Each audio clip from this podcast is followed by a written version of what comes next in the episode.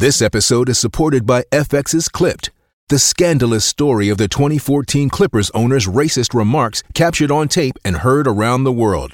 The series charts the tape's impact on a dysfunctional basketball organization striving to win against their reputation as the most cursed team in the league. Starring Laurence Fishburne, Jacki Weaver, Cleopatra Coleman, and Ed O'Neill.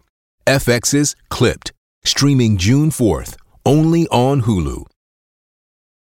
Jewelry isn't a gift you give just once, it's a way to remind your loved one of a beautiful moment every time they see it. Blue Nile can help you find the gift that says how you feel and says it beautifully with expert guidance and a wide assortment of jewelry of the highest quality at the best price. Go to BlueNile.com and experience the convenience of shopping Blue Nile, the original online jeweler since 1999. That's BlueNile.com to find the perfect jewelry gift for any occasion. BlueNile.com.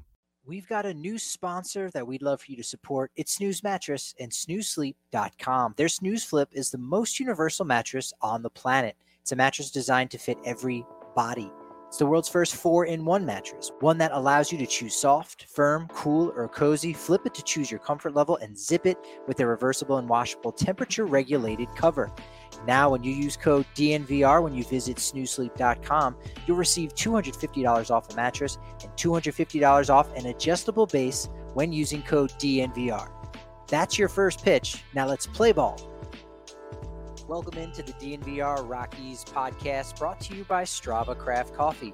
Strava CBD coffee is infused with CBD and CBG and is going to have you feeling as great as I've been as of late. It's not going to give you those coffee jitters if you want three or four cups a day and can help even with chronic headaches, joint pains, and so much more. Now, when you go to StravaCraftCoffee.com, you can get 25% off your first purchase when you use promo code DNVR25. I am your host, Patrick Lyons, and joining me today is a very good friend of mine that I haven't had on the show in quite some time. Glad to welcome back from Mile High Sports. You know him on Twitter at Media by AP.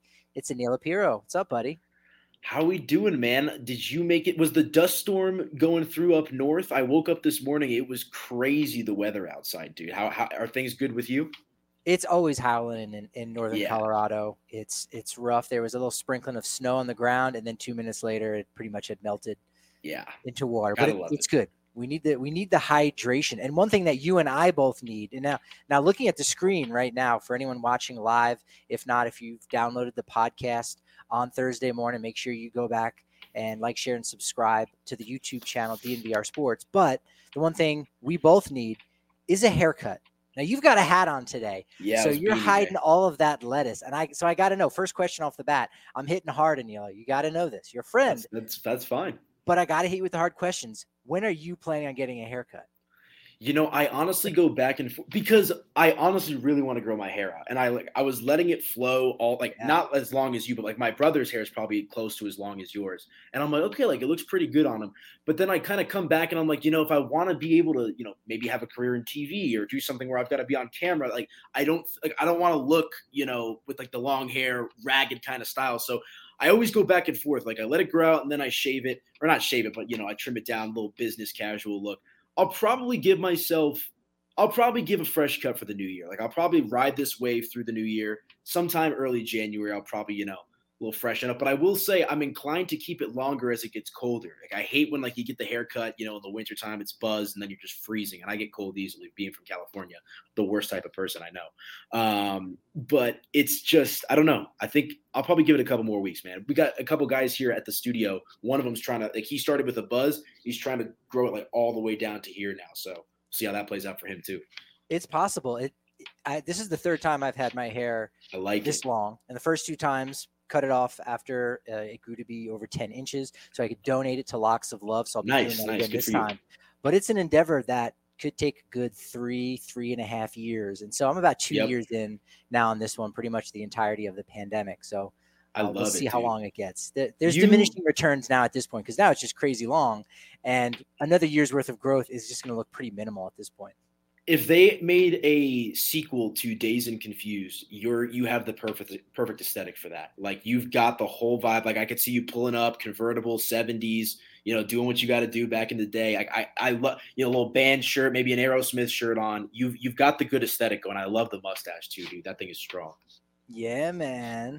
I love yeah, I it. squint, squint my eyes a little bit more, and I try to be There as laid go. back as as I can be. And Love Look, it, dude. you're you're on every day, three to four, uh, ninety eight point one on Mile High Sports Radio, covering all the sports, letting people know who to bet on.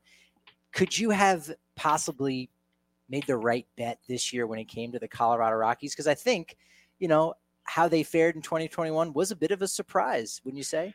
Yeah, absolutely. If I'm remembering correctly, 63 and a half, I believe, was their win total. And I slammed the over on that. You know, my Yeah. producer, Andrew, here at the station, he's as big of a, honestly, probably a bigger baseball fan than I am.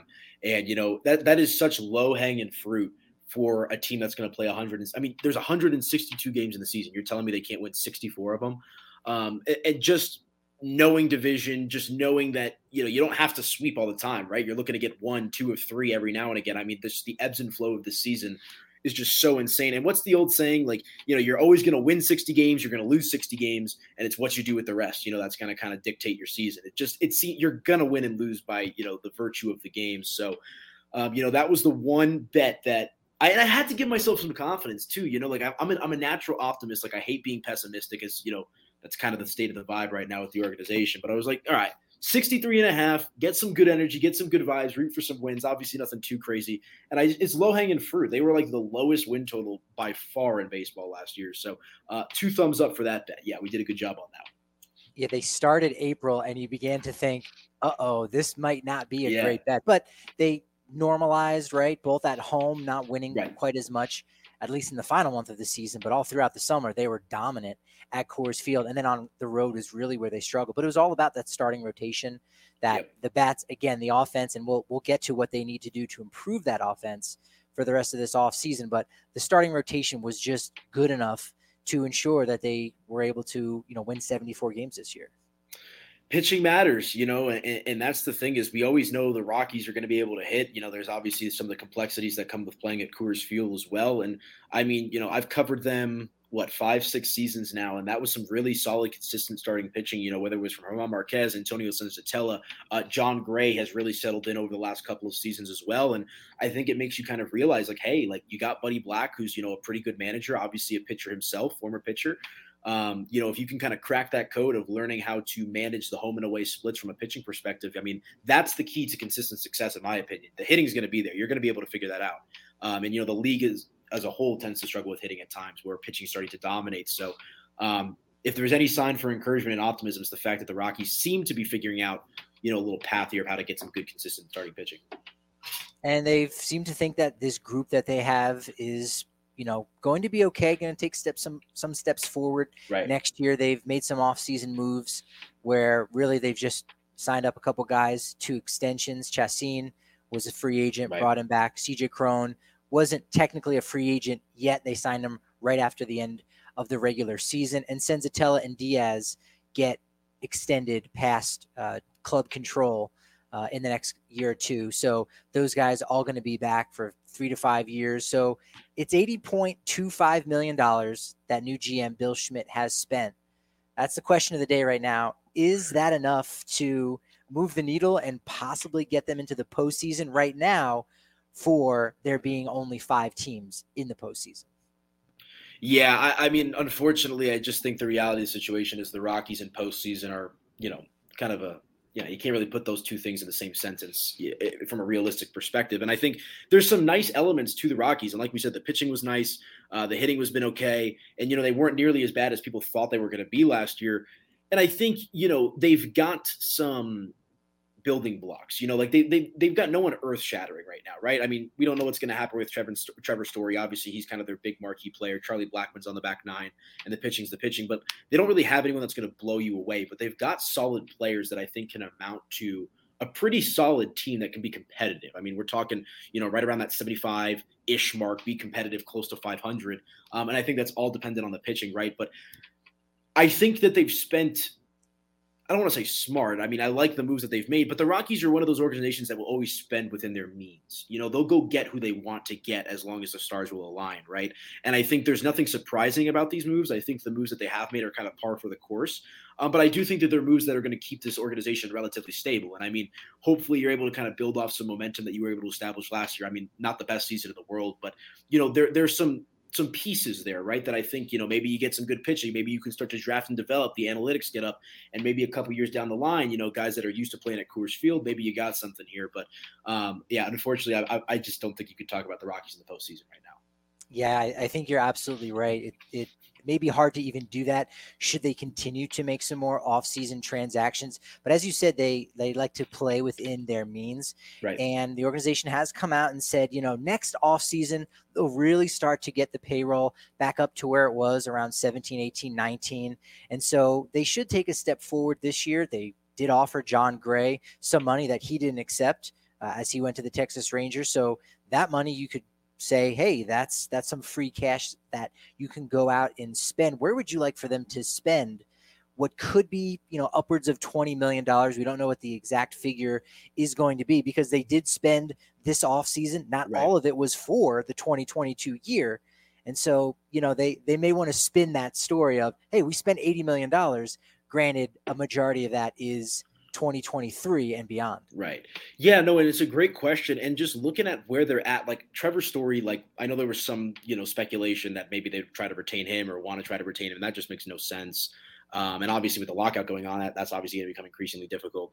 Um, and, and, it's almost in a way like I'm not sure if like I would say pitching, like you know, starting pitching, relief pitching, some of the guys that are out there. But we all know that unfortunately by playing in Colorado, it seems like you've got to pay a premium to get these guys over here, right? And it seems like the the candidates that are likely to sign in Colorado are guys that are you know on their second or third contract, right? You know, the guy who's on his first big deal isn't going to look to come to a place where the odds are stacked against him, right? Um, so I, I think I'm not trying to say that this this coming season is going to be a wash, but like we said, we they have some building blocks, and you need to focus on your drafting, your developing, your trading, build up that farm system because you've got Zach Veen, you've got some exciting players that can maybe kind of catalyst you and you know pull you here into the future. Is just there's not a lot of moves that this team can make right now that will make them immediately better. That I think makes them a playoff caliber team. Like you know, like, I, like the Kris Bryant rumor. Like, what does that accomplish? Like, I understand that he's from Las Vegas, and Las Vegas and Denver aren't too far away from each other. But like, what does that do for the Rockies? Get a few extra butts in the seat for the first three months of the year, like. And yeah, like maybe you've got a marquee name that you can market around, but from X's and O's and winning baseball perspective, like I just it's a gimmick. Like you know what I'm saying? Like that would be a gimmick move in my opinion. So I, I, would say refine refine the bullpen, keep adding into your bullpen, get some starting pitchers, especially now that you're going to lose Jon Gray, and really just try to prove to yourself that you can play at Coors Field, play at altitude, and then set yourself up for next offseason, like you alluded to. And maybe, hey, you're a 75, 80 win team. Maybe people look at you on the cusp. Colorado's an attractive place to live. Maybe that's how you can get the big fish free agent. Yeah, Kris Bryant, I think, is probably out of their price range. But if they go and spend some of that money that they're talking about spending and got two guys like a Kyle Schwarber and right. a Jorge Soler, you say, all right, well, those two guys in the middle of the lineup does make the Rockies a bit more attractive or a bit more appealing as a postseason club. But even still, they would have to go out and do it. You know, signing right. two big bats right in the middle of the lineup doesn't guarantee, okay, those are the final pieces that they need. Those are the pieces that they need to be a little bit more relevant but it's still not necessarily enough with the X's and O's and the lineups uh, to to guarantee that you know what they're going to be a postseason contender. It increases the odds, but it just still might not move the needle enough in 2022. And I mean, we all know we talked about how the Rockies like to stay within their means and whatnot. And I mean, look at the national perspective of this team. Like I remember, like after the Bridich situation, I believe it's Marc Carig um, of the Athletic, who's a very well respected writer. Uh, Ken Rosenthal said the same thing that like the general vibe around this team is like, what the hell is going on? Like, like the national perspective on the Rockies is like, everyone is over here. The Rockies are like here, like living in their own little world. And I think to become relevant again, not be looked at as a laughing stock, not be looked at as a joke, you know, I think that's something that you can take a look at here for the Rockies is, you know, kind of a stepping stone here because the way the Bridich situation played out, the way the Arenado contract played out, not getting anything for Jon Gray, you know, the Trevor Story situation as well. You know, these are things that don't look, don't reflect well in your organization from a public perception.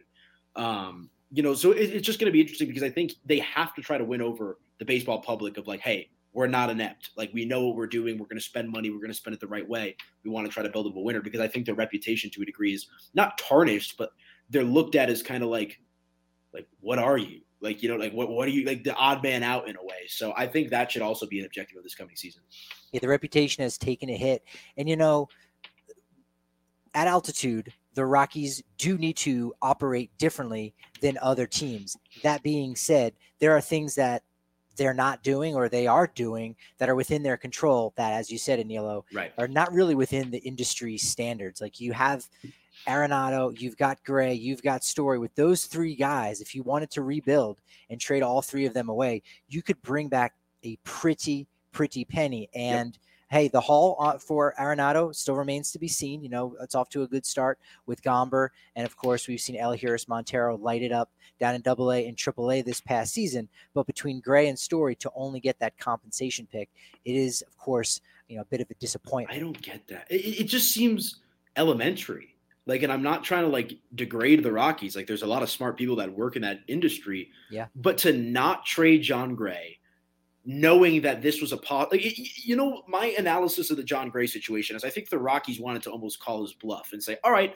like we know you like Colorado. We know that your family's kind of settled here. Like, go find a better offer and see if you want to take it. Right. And I think Jon Gray got that better offer from an organization in the Rangers who aren't the best team in the world. But it's just one of those things where it seemed like there was at one point, you know, a pretty strong desire from Jon Gray to want to try to stay here. You know, and I I've covered Jon Gray. I know you've been around him, one of the nicest guys you could be around.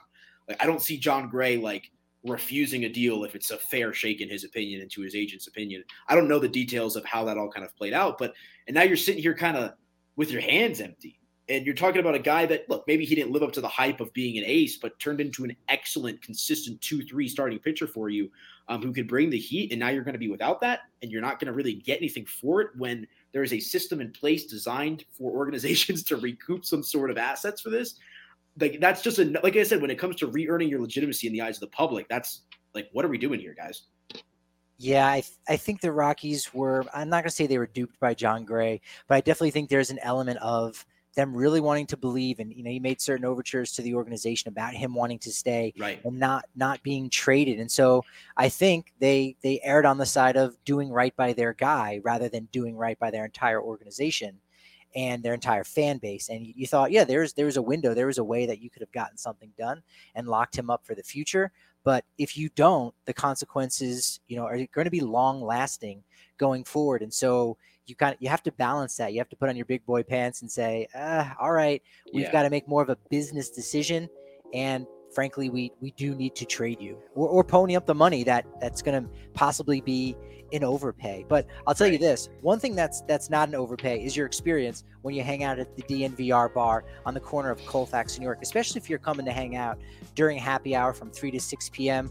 with drink specials, appetizer discounts. If you're a member of the DNVR.com, now just 50 cents for your first month, you get access to all kinds of things, including a bigger beer when you're at the bar. We've got tailgates going on this Sunday against the Bengals at 10 a.m. Come down to the bar. You can take a shuttle over to 18th and Federal and get all you can eat sexy pizza and Breckenridge Brewery, all you can drink on the Breck Brew. You can't beat it with your membership to the DNVR.com. And as I said, Breckenridge Brewery, they're the official beer of DNVR, and they're the official seltzer, the hard seltzer of DNVR as well. It's good company, hard seltzer. The cool thing that I like that they've been doing is donating a part of their profits to the National Parks Conservation Association, which helps prevent forest fires. We did a little bit better this year than in the past, which is saying a lot since you know, we, have it's been a little dry. And, you know, we just talked about the fact that, hey, we finally got some moisture, we got some condensation. That's good, but we can't always rely on that. So we need folks like the National Parks Conservation Association to help out with that, and people like Breckenridge Brewery to help with the donations as well. Manscaped, listen up, fellas. Got to talk to you about it. In this episode of DNVR Rockies is brought to you by our favorite producers of beard trimmers, quote unquote beard trimmers. The global leaders in below the waist grooming are leaving 2021 with new products, right? Get clean and refreshed for the new year with their new ultra premium body wash. Also, special offer alert use the code DNVR for 20% off and free shipping at manscaped.com. 4 million men already trust Manscaped. It's time for you to join them. So, Neil, the Jon Gray deals four years, 56 million. Does that seem like an overpay to you, or typically market for uh, essentially a number three starter with possible number two upside and frustratingly number four downside when he's off his game? I think it's market value, you know, and I, I, really don't think there's anything shocking about that deal, which I think from the Rockies' perspective, just objectively sitting here, like this is a guy that figured out how to pitch at Coors Field. Got comfortable pitching at Coors Field. Like that is, I value that a lot more than bringing somebody off the street for maybe a few million dollars less, right? Someone that's been there and done that, shown a consistent ability to do it. And, you know, the Rangers are getting a pretty good pitcher. And I, I do think it depends on market for Jon Gray. Um, I think Texas is a good spot for him. Like I know the Mets were involved. I think uh, the Yankees were also lingered. Like he would crumble in that market. Like knowing him the way that we do, I think you can agree with me. Like one bad start, the fans start chirping. Say a prayer for Jon Gray. Like like seriously, and I love him, great guy, but like that is not the market for him. He needed a place like a Colorado or like a Texas where hey, you know, baseball people enjoy it, but it's not like a live and die type of situation. Um, obviously, the Rangers are kind of on the up and up with their massive offseason. They spent like a what, like a half a billion dollars, something like that this offseason. Like they're absolutely insane with the money they've been handing out. So I think it's a market. I think it's a fair market deal, and I think the Rockies are maybe going to regret it to be honest because like you got to spend money like i mean like that's the thing is in, in, a sport where there's no salary cap like there's nothing earth shattering about that deal and knowing that you already have Germán Marquez locked up, knowing that you already have Antonio Senzatela, Gomber as well, like that's your third or fourth horseman like we said, like pitching, I think, in my opinion, is going to be the backbone of this team moving forward. Like, I, I don't get it. I just don't. It's a bit frustrating, of course, to say the least. And you, as you mentioned earlier with Kris Bryant, hey, he's only 11 hours from Las Vegas to Denver. 11 hours is a long time. Yeah, that's a long drive. Uh, it's a short flight. But the thing I think lost in the shuffle is Jon Gray, from where he's from in, in Chandler, Oklahoma, is like three and a half hour drive from Arlington. So yeah, that kind of was that was kind of right there under our noses, you know, the entire time. You talked about Jeff Bridich and how you know things really fell apart under his leadership. In his place, the interim GM Bill Schmidt becomes the full time GM. Is it too early to really put a grade on him? Do you were you happy with that decision? A and then B, how do you like what Bill Schmidt has done so far for a first time general manager? Another par for the course move from the Rockies, and I do think it's kind of you know a little early to judge him completely. I think he said yeah. some of the right things. Um, you know, I, I, kind of like the tone that he's taken just from a neutral perspective as well. Um, but we talked about the Jon Gray decision. Like, what are we doing there? You know, like he's been, I mean, this is a guy that's been involved with the organization for a long, almost two decades, I believe, if not already two decades. So, like, it's not like this is a new, fresh start for him. Maybe it's a new role, but I mean, he's very familiar with how this organization works internally. I just think it's discouraging, like, not trying to, like I said, the jury's still out on him I think it's discouraging to see the Rockies look themselves in the mirror and still not look externally from the organization because this is and I've said it on my show I've told everyone that when I talk about the Rockies like the unfortunate reality of the situation for the Rocky fan is this is a team that plays to get lucky. This is a team that is not at least in their history in my opinion has not tried to field consistent winners you know year after year right? They have they go on these little runs 07 to 09 uh, 17 to 18 right? You get those little two year bloops but then it's like oh okay, then the you know the bottom kind of falls out. And I think if you want to change your trajectories of franchise, if you want to try to be consistently successful, if you want to try to win in that manner, then external had to be an option on the table. And it just seemed like the Rockies came to this decision rather quickly. And it really just felt like after they, you know, put Bill Schmidt in this role after getting rid of Jeff Bright, it's like you really like if I could have bet on it, will Will Bish will Bish will Bill ugh, let me talk. Will Bill will Bill Schmidt be the long term general manager for this team? I would have said 100% yes, just yeah. knowing their history. And here's the other thing that I'll say about the Rockies front office and their whole situation as a whole, as it regards to Bill Schmidt. The Rockies are a strong general manager away from being consistently good because Jeff, it's not like they don't spend money. Like there was a minute there where they were spending good money, they just didn't spend it in the right way, and there was no ability for them to double dip, right? Recoup. It's like, okay, we tried, now let's pull back the curtain and wait a few years, right? You have an owner in Dick Monfort who's willing to open up the playbook a little bit. If you have the right guy to plug in and play those pieces, I think you have something here because it's not about Monfort's inability to spend, it's just spending it the right way. And like I said, the jury's still out. If you can get the big player, if you can get the pitchers, let's see what he can do. But from an optics perspective, it's about as uninspiring of a hire as you could possibly have for the Rockies. Optically speaking, everything you know that fell apart with Jeff Bridich, you think, oh, this guy was a complete failure during his time in Colorado. But touching on your point about hey, they're one GM away for doing something big, I think to a degree they were able to do something big with Jeff Bridich at the mm-hmm. start of his tenure. Obviously, he totally missed the ball with the free agent signings. You know, nearly $200 million wasted away on five relievers. Don't forget Chad Qualls and Jason Motte. Uh, we know oh. about Ian Desmond's deal, Mike right? Dunn. So that was that was a big piece. But you know, he got he got Dick to to spend a little bit more money, and I and I think the needle was moved a little bit. It's just to to show that hey, there's there's some capabilities here, and with the right person in charge, the Rockies could have something. And if they really had played their cards a little bit better, that window, instead of just being 17 and 18, and we did see it in 19 as well, up through about the All Star break, that they were contenders, but really they could have had it so much longer. They had managed the Arenado situation. And so, you know, that is definitely something hopeful is that they're, they're, they're one GM away, the right GM away from having something. And it's still too soon. You're right to really gauge what Bill Schmidt has done so far. Some good, some bad, nothing amazing, but nothing awful. And we'll kind of wait to see if he's the one that has the magic bullet, so to speak. Although right. you're right, an external candidate, I think was the way to go because that's what was discussed at the beginning of this when when Bridich ended up stepping away was yeah you're right we do need something from the outside to mix it up it's kind of like you know in, in, in baseball you have a players manager and then you have a you know, right. sort of a front office, you know, hard ass, if you if you would, and you kind of got to go back and forth to mix and match. And you know, they they went internally uh, in back to back general managers here.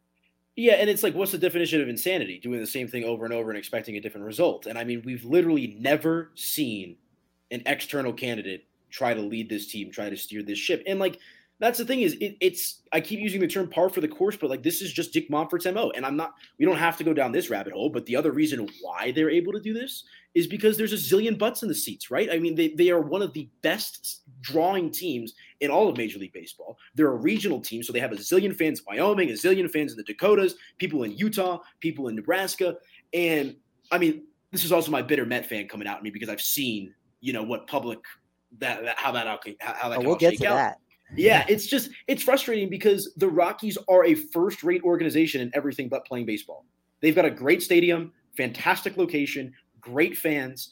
Um, everything is you know reasonably priced, cool logo. Only team that wears purple as a primary color. Like there's a lot to like about the Colorado Rockies. It's like let's just put these pieces together and give this city a winner. And like that's just where my frustration stems from. Like looking at this team as a whole is like you've got everything you want to be a superpower potentially in baseball and have some good pull and and be a really good franchise. It just hasn't come together yet.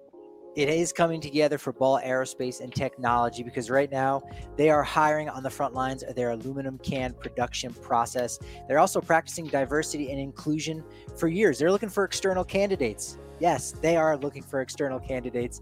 They they allow you to be free of your authentic self uh, no matter who you are, no matter what your background is, whether you're from New Jersey like me or from California like Aniello, it doesn't matter. It's not going to prevent you from being successful there.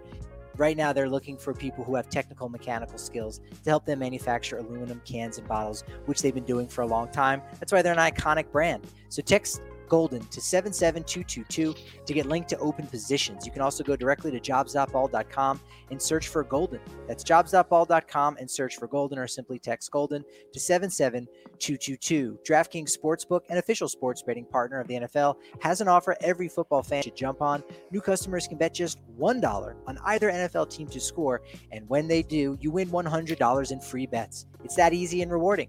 DraftKings customers can also get skin in the game with new same game parlays. Combine multiple bets from the same game for a bigger payout. The more legs you add, the more money you can win. DraftKings is safe, secure, and reliable, and best of all, you can deposit and withdraw your cash whenever you want.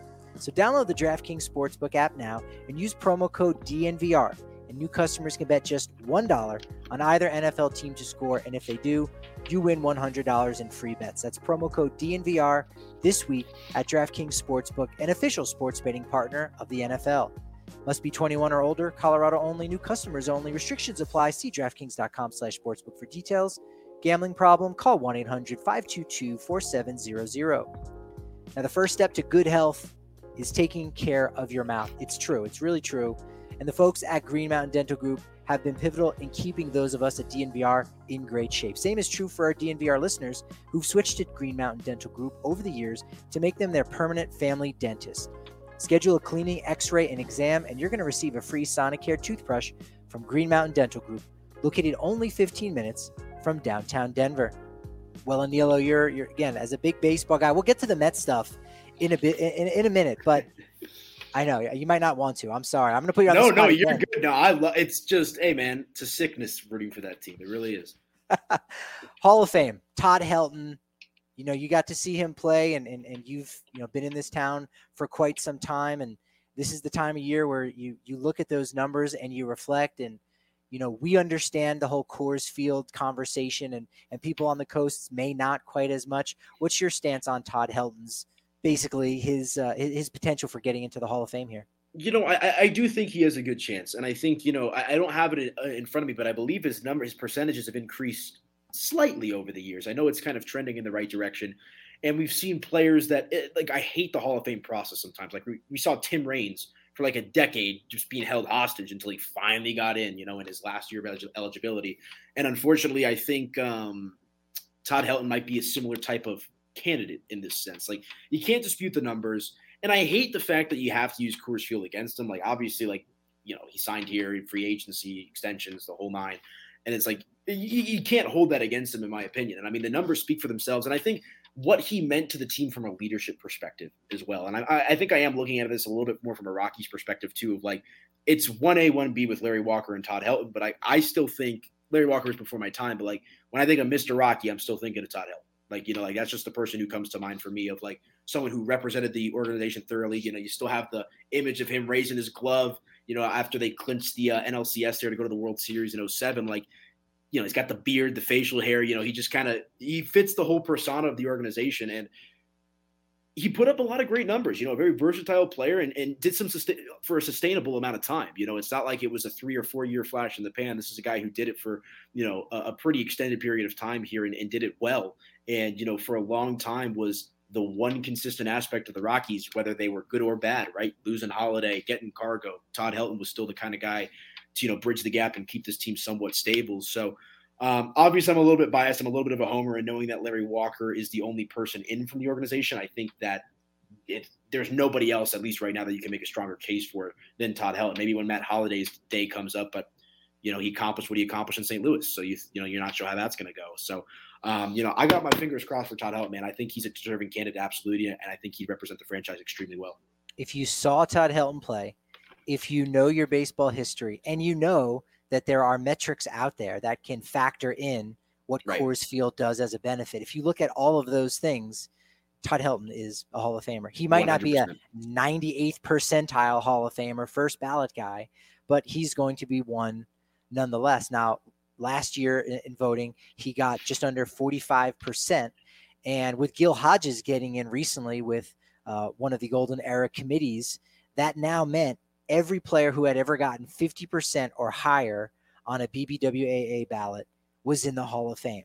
Right. Now, granted, that doesn't mean if if Helton goes above 50% this year, he'll get in by the end of his 10 years. It just means at some point he'll get in. And I think, you know, once some of these steroid guys start to move away, either getting in or just falling off the ballot, I think that's going to help change the conversation a little bit. And that's that's where I also wanted to jump off and get your thoughts on the, the two guys that are at the pinnacle of this in their 10th year of Bonds and Clemens. What what are your thoughts on on those two guys? Should they be in? Should they be banned? It's it's it's a very charged question because it also opens the doors to that next generation of the David Ortiz and Alex Rodriguez. But if right. we're just talking Bonds and Clemens, what's been your take on those guys? It's tough, dude. And like I've my opinion has flip flopped a little bit over the years.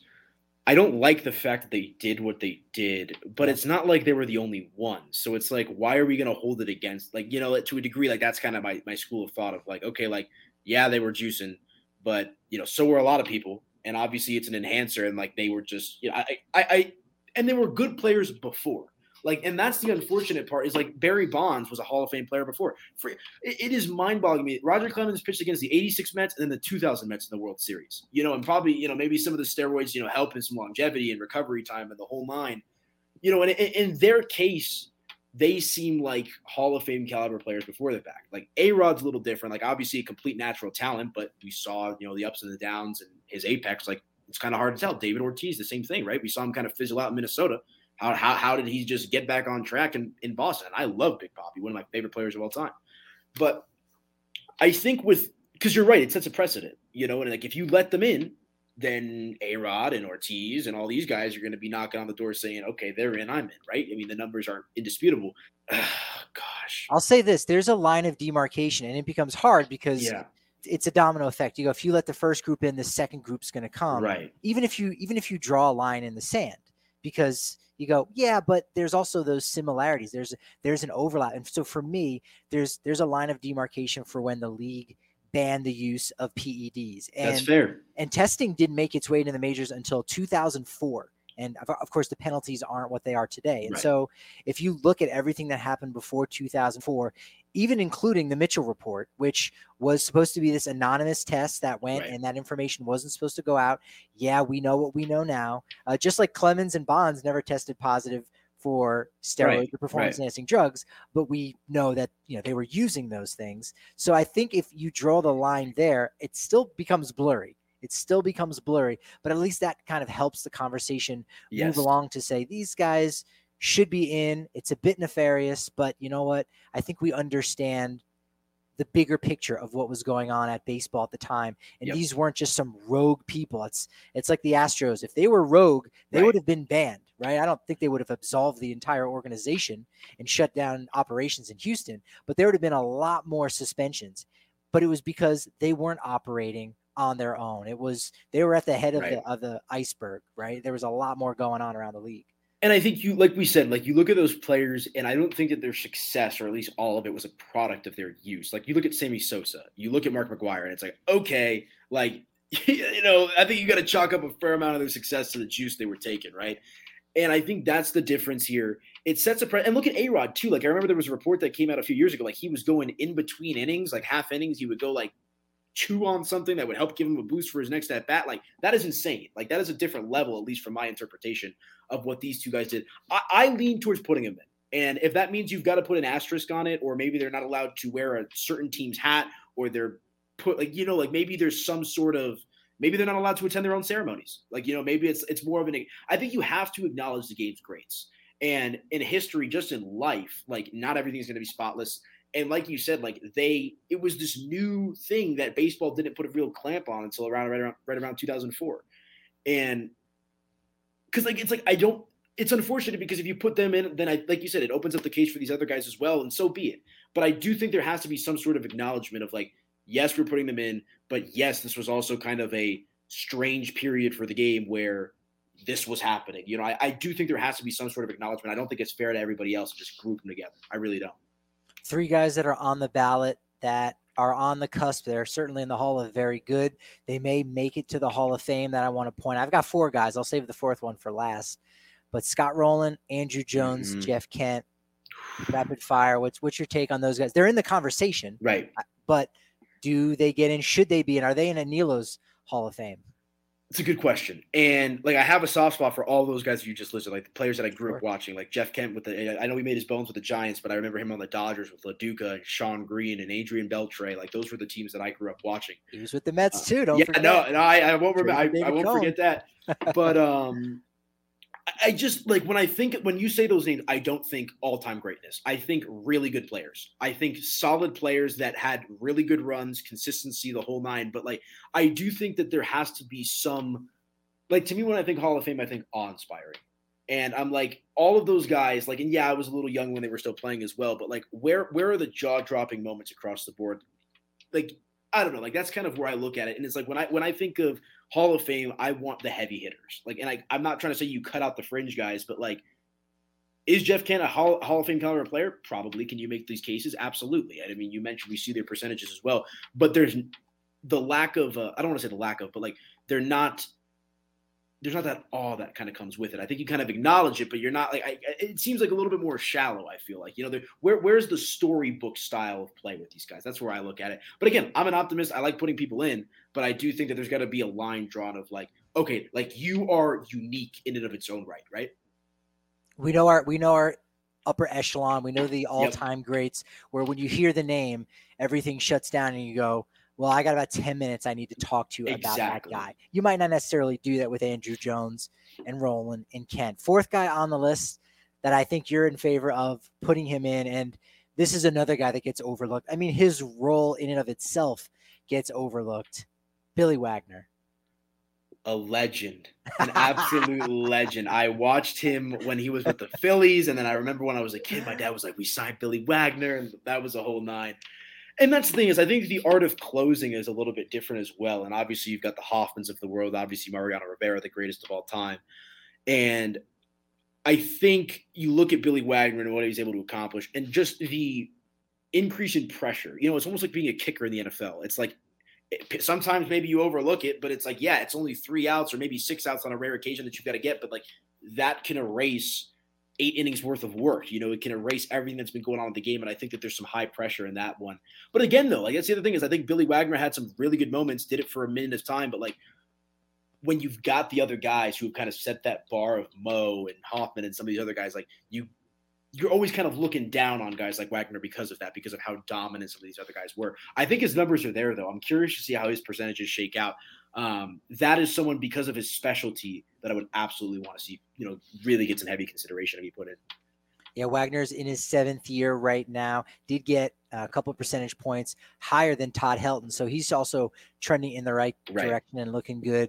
All right, before we let you go, talking about your New York Mets, have you liked their offseason so oh, far? Three big position players, and of course Max Scherzer coming to Queens. You're you're gr- you're grimacing, you're grunting. They're just. Yet- I'm so excited. Like I know it doesn't seem that way, but it's like I've they've never done anything in my life outside of that run to 15 in 15 and like 06 out of nowhere yeah out of nowhere in 15 that was like actually the year I started sports media. But like that was a quick story. Like my first ever thing in, in sports media is I started a blog on my phone um, about the Mets, and I wrote an article like five reasons why the 2015 New York Mets will have a successful season. And lo and behold, they end up going on this World Series run.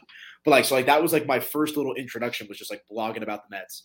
Um, and it's just like I'm used to the heartbreak. Like that's the thing is like I look at Max Scherzer and as excited as I am, like I really am thrilled. Like he he is the one pitcher that like has really been a thorn in my side that I wish I could root for because I love watching him play. But I'm like, you're gonna pay this guy forty million dollars at the age of 37. Like this is the as much as I'm a believer in his ability to keep it consistent. I'm like, him not working out would be the most Mets thing of all time. You pair that with the uncertainty of Jacob deGrom's injury right now as well. And I'm like, on paper, this team is electric. Like, you know, and I still also worry about the offense. I like it. I'm just cautiously optimistic. I'm not going to let myself build myself up just to be crushed in the end because it could be a possibility. I will say this, though. I'll feel a lot better once we get Buck Showalter as our skipper. That's the guy I want. That was going to be my next one. What, Let's go. Who you wanted? So you you want Buck. He's he's ready for the old school the bright lights. It's not his first go round. That's what I want. He's a little old school. Yeah. I, and it's just like, you know, he built the Yankees teams up back in the 90s only to get kicked to the side for Joe Torre. You know, he was integral in that. Did a decent job in Baltimore. And I, I just think, like, talking about Jon Gray, how he wouldn't succeed in New York, like, Buck Showalter has that persona, that charisma. And I, I just, look, I know that there's questions about his analytics. How is that going to bode with him being a little bit more traditional? Like, and I put a heavy emphasis in analytics myself, but like sometimes like there's a reason I love Terry Collins. Like I like a guy that could connect with the clubhouse. And like that's the thing that I feel like lacked in Luis Rojas. And that's one thing the Rockies even have in, in Buddy Black is someone who can marry the two together, personable with his players. Like I think you get some of that in Buck Showalter where you get you get some cachet, right? It's not ju- and let me let me say this too. I do not want Carlos Beltran. I do not. So I, I I don't think he's one of the finalists for the managerial position. Uh, I do not want Beltran. I want someone with experience. I know the Tampa Bay bench coach was also uh, rumored. I think the Dodgers first bench coach as well. I'd be okay if they hire them, but let's go. Let's push our chips all in. Let's get Buck Showalter a ring as well. You know, he's a baseball lifer. I love the prospect of bringing in Buck Showalter, and it seems like it's a job that he wants. And they haven't had a vet in a while. You know, the last two with yeah. uh, Luis Rojas and, and Carlos Beltran for about three weeks. Uh, and and Mickey Callaway even before oh, him. God! So they're they're bringing in some of these these veteran people, and you know the, the GM Billy Eppler. There's some questions if he'll even be around very long. Like this is just a one year type situation before they get their guy. Maybe Theo Epstein is the one that ends up coming in. Fingers crossed. Uh, I can see there. So yeah, things are working out. So, so really, Steven A. Cohen is he right now? And again, it's it's still early, much like with Bill Schmidt. Is he just uh, a less effective George Steinbrenner at this point? Yeah, I honestly think it's a fair way to put it. Like I, am on, and like honestly, I'm very confident in his ability to right the ship. I mean, from a pure money perspective, I mean, he's got more money than he knows what to do with, and he's a Met fan, so he's going to figure it out eventually.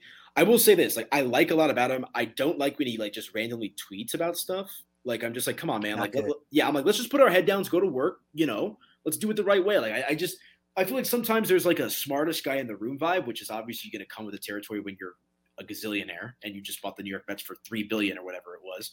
Um, but it's like it's the same thing with the, I'm unfortunately a Cowboy fan, right? And like America's team, the whole nine, like all these teams, I'm like, shut up, prove everybody wrong. Don't talk about it.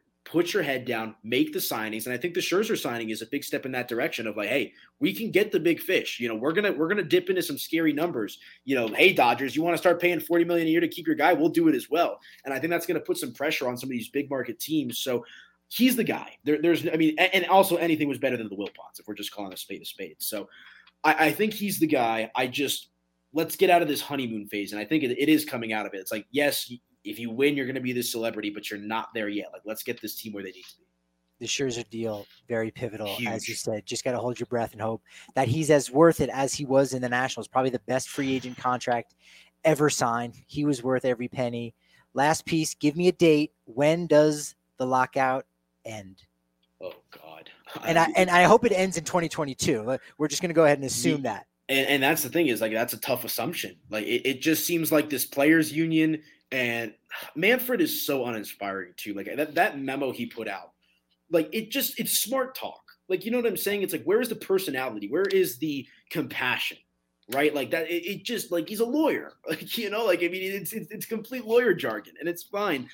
I'm not optimistic for this man. And it's so sad because like the Mets signed Scherzer. You know, the Rockies hopefully are going to be trending in the right direction, but it seems like the players union is pissed from how the last CBA deal went down and they are not going to budge. And that's scary to me because it seems like Manfred is the kind of guy with his education, his experience, he's the kind of guy that is not going to budge either. I mean, the reason they were able to get that smoke show of a deal the first time around is because Manfred knows what he's doing in negotiations and labor unions and the whole nine. Like that is his specialty.